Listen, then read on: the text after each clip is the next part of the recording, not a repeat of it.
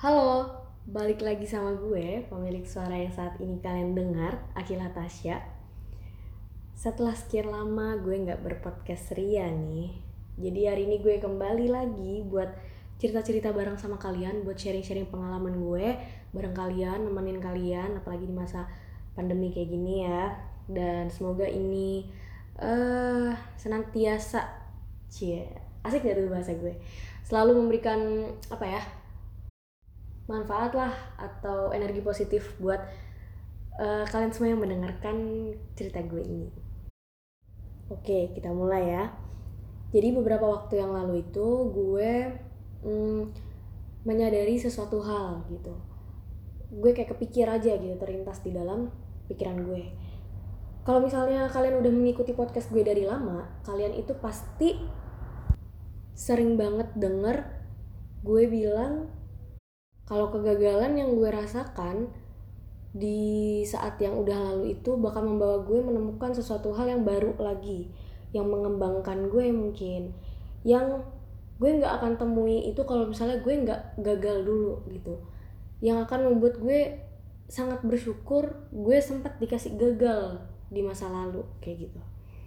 Buat kalian yang masih baru nih, baru ini podcast pertama gue misalkan yang kalian dengar, kalian bisa dulu singgah ke tentang gagal dan menemukan, kalian cari aja judulnya, kalian bisa dengerin supaya ini lebih nyambung lah ya, lebih relate kayak gitu.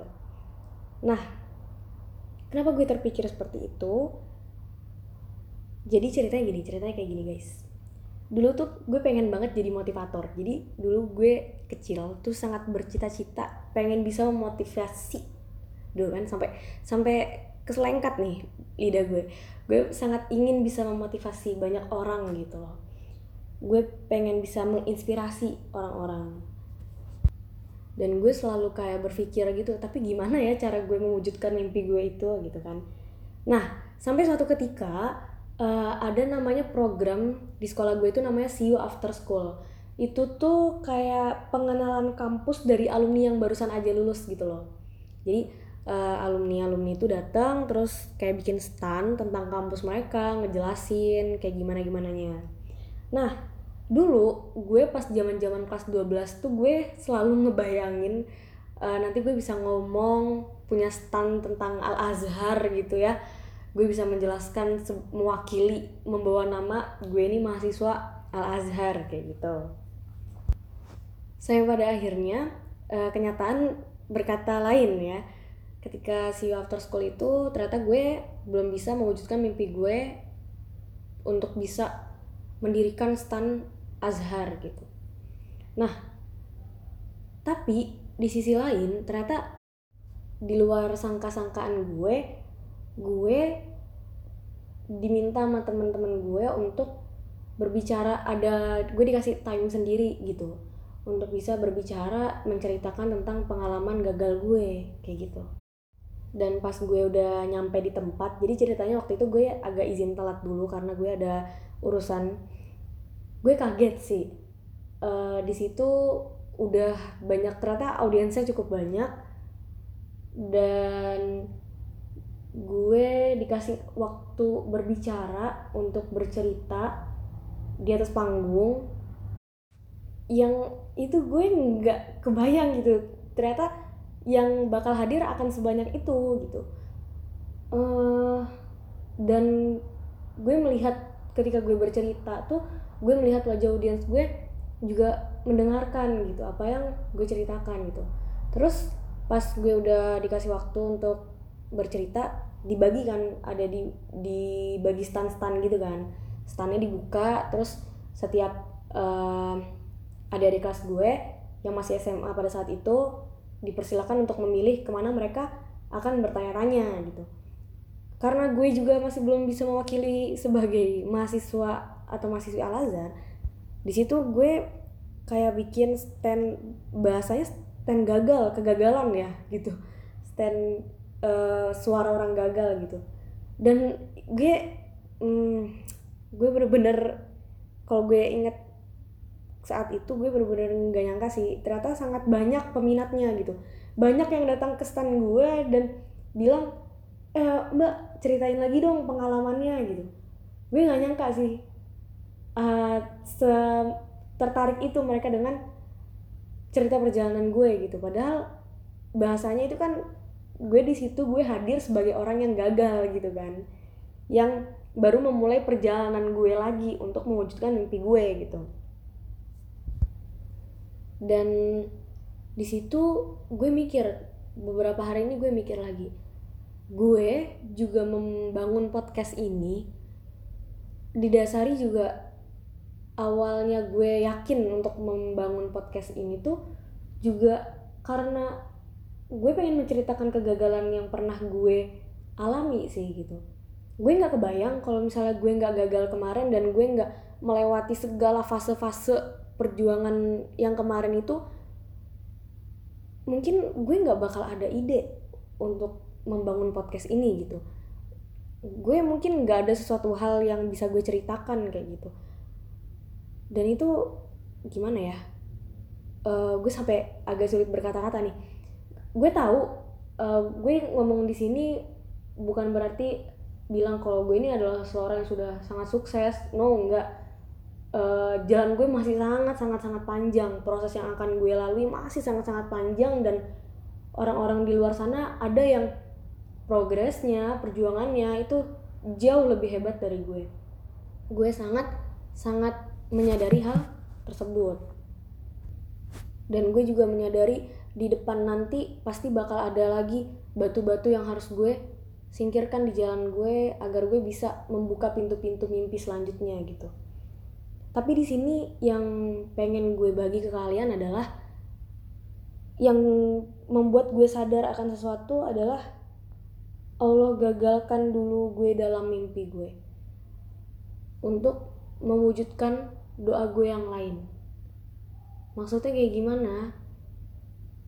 Allah gak kabulkan dulu mimpi gue untuk bisa ke Al-Azhar pada saat gue pas lulus S M A bersama teman-teman gue.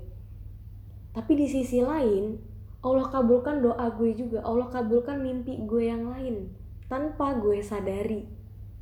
Dan gue Uh, di saat ini gue juga punya podcast kayak gini dan ternyata ada aja orang yang dengerin gitu. Ada beberapa temen gue bilang, gue lanjutin podcastnya, dan itu sangat apa ya, memberi dukungan buat gue. Walaupun gue tahu podcast gue ini masih sangat-sangat di titik permulaan sekali, masih sangat-sangat merintis, masih sangat banyak kurangnya, tapi di titik ini gue menjadi sangat-sangat bersyukur gitu. Gue bener-bener inget banget rasanya ketika gue tuh selesai acara See You After School, gue berhasil bikin stand gagal itu menjadi stand yang ternyata diminati juga. Gue berhasil memotivasi orang-orang, walaupun ya gue ini juga sebenarnya masih sangat butuh motivasi ya, masih sangat-sangat butuh gitu. Gue merasa, ya Allah ternyata sebaik itu ya, Allah itu memutarkan semesta ini untuk hambanya gitu. Ternyata pintu satu ketutup, pintu lain kebuka gitu. Ternyata gagal yang gue rasakan itu membuka mimpi gue yang lain gitu. Dipatahkannya satu mimpi gue ternyata untuk mewujudkan mimpi gue yang lain, yang gue nggak nggak menduga itu. Kan tadi di awal gue bilang bahwa pas kecil tuh gue sangat ingin bisa menginspirasi banyak orang gitu kan, tapi gue nggak tahu bakal kayak gimana caranya tuh untuk bisa mewujudkan mimpi itu. Dan sekarang gue baru kesadar gitu, ternyata hal yang menurut gue itu adalah salah satu hal yang termasuk salah satu hal yang menyakitkan dalam hidup gue, ternyata dia sesuatu hal juga yang membuka kunci pintu mimpi gue yang lain gitu. Gue sangat gak nyangka sih. Gue gak bilang kalau diri gue ini disebut motivator, enggak. Gue gak bilang itu. Gue hanya merasa sangat bahagia gitu ketika ada orang yang datang ke gue dan dia bilang, wah cerita lo menginspirasi nih. gue merasa kayak ya Allah, Allah baik banget gitu, Allah udah kabulin gue untuk bisa menginspirasi orang-orang gitu, Meng- mengkabulkan mimpi gue untuk bisa menginspirasi orang-orang, meskipun emang belum banyak yang bisa gue inspirasi dari apa yang telah gue alami gitu. Dan gue bercerita ini sama sekali tidak bermaksud, sama sekali gue ulangi gak bermaksud untuk memperlihatkan bahwa gue ini adalah seorang yang sudah hebat, enggak. Tapi maksud gue sekali lagi, tadi di pertengahan udah gue bilang, uh, gue pengen buat kalian yang mungkin se- sekarang, sorry, sekarang sedang merasa di titik gagal atau titik terendah kalian gitu. Uh, it's okay, nggak apa-apa. Mungkin sekarang rasanya menyakitkan, tapi hidup lo nggak berhenti sampai di situ. Banyak banget hal indah yang menunggu lo di depan sana yang lo nggak akan menduga-duga kayak gitu. It's okay, it's okay. Sekarang lo sedih, mungkin gue nggak melarang lo untuk merasa sedih, mungkin untuk merasa Um, lagi jatuh, mungkin it's okay, gak apa-apa, menangis itu gak salah kok, ya kan? Cuman gue ingin sampaikan kepada lo, dan semoga ini cukup melegakan.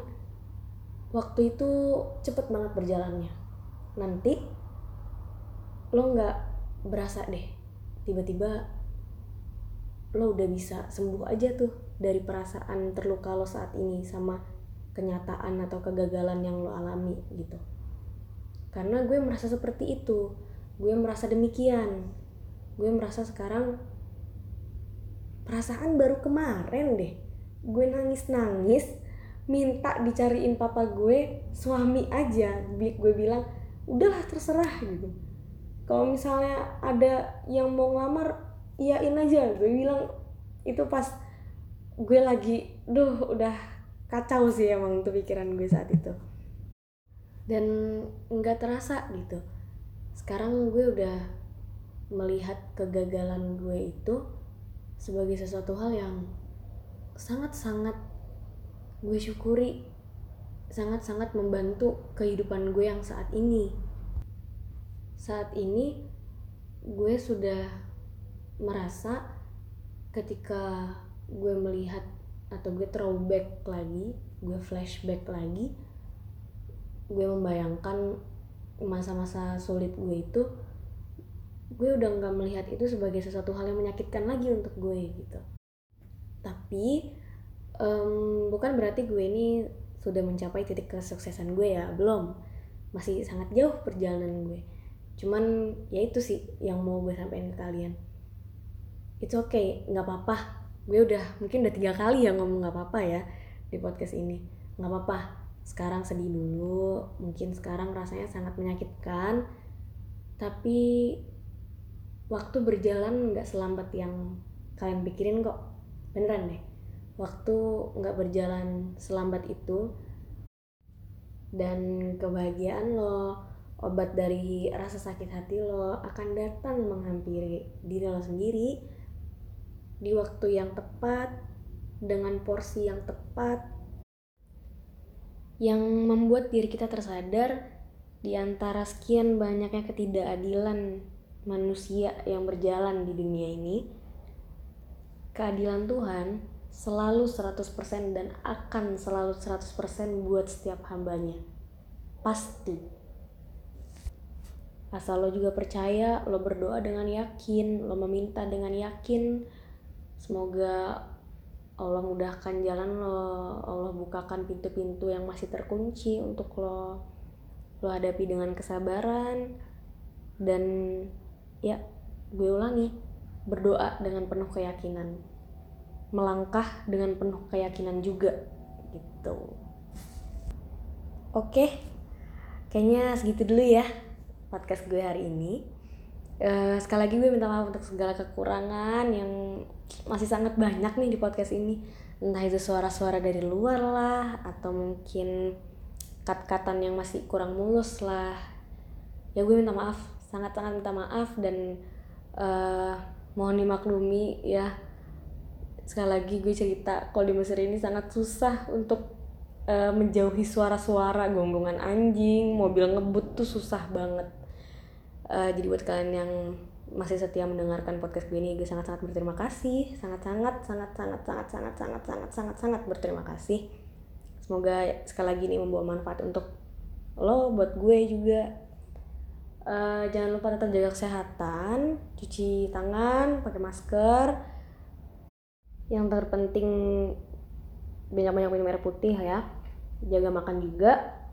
Um, sekali lagi buat kritik saran kalian bisa ngunjungin Instagram gue di et akila tasya, hanya satu aja di belakang, atau juga Twitter gue et akila tasya, hanya ada tiga di belakang. Kalian bisa D M uh, dan kritik saran dari kalian sangat-sangat gue tunggu dan pasti itu akan sangat membantu gue. Oke, sekian dari gue. Uh, sampai bertemu lagi di podcast selanjutnya. Bye bye.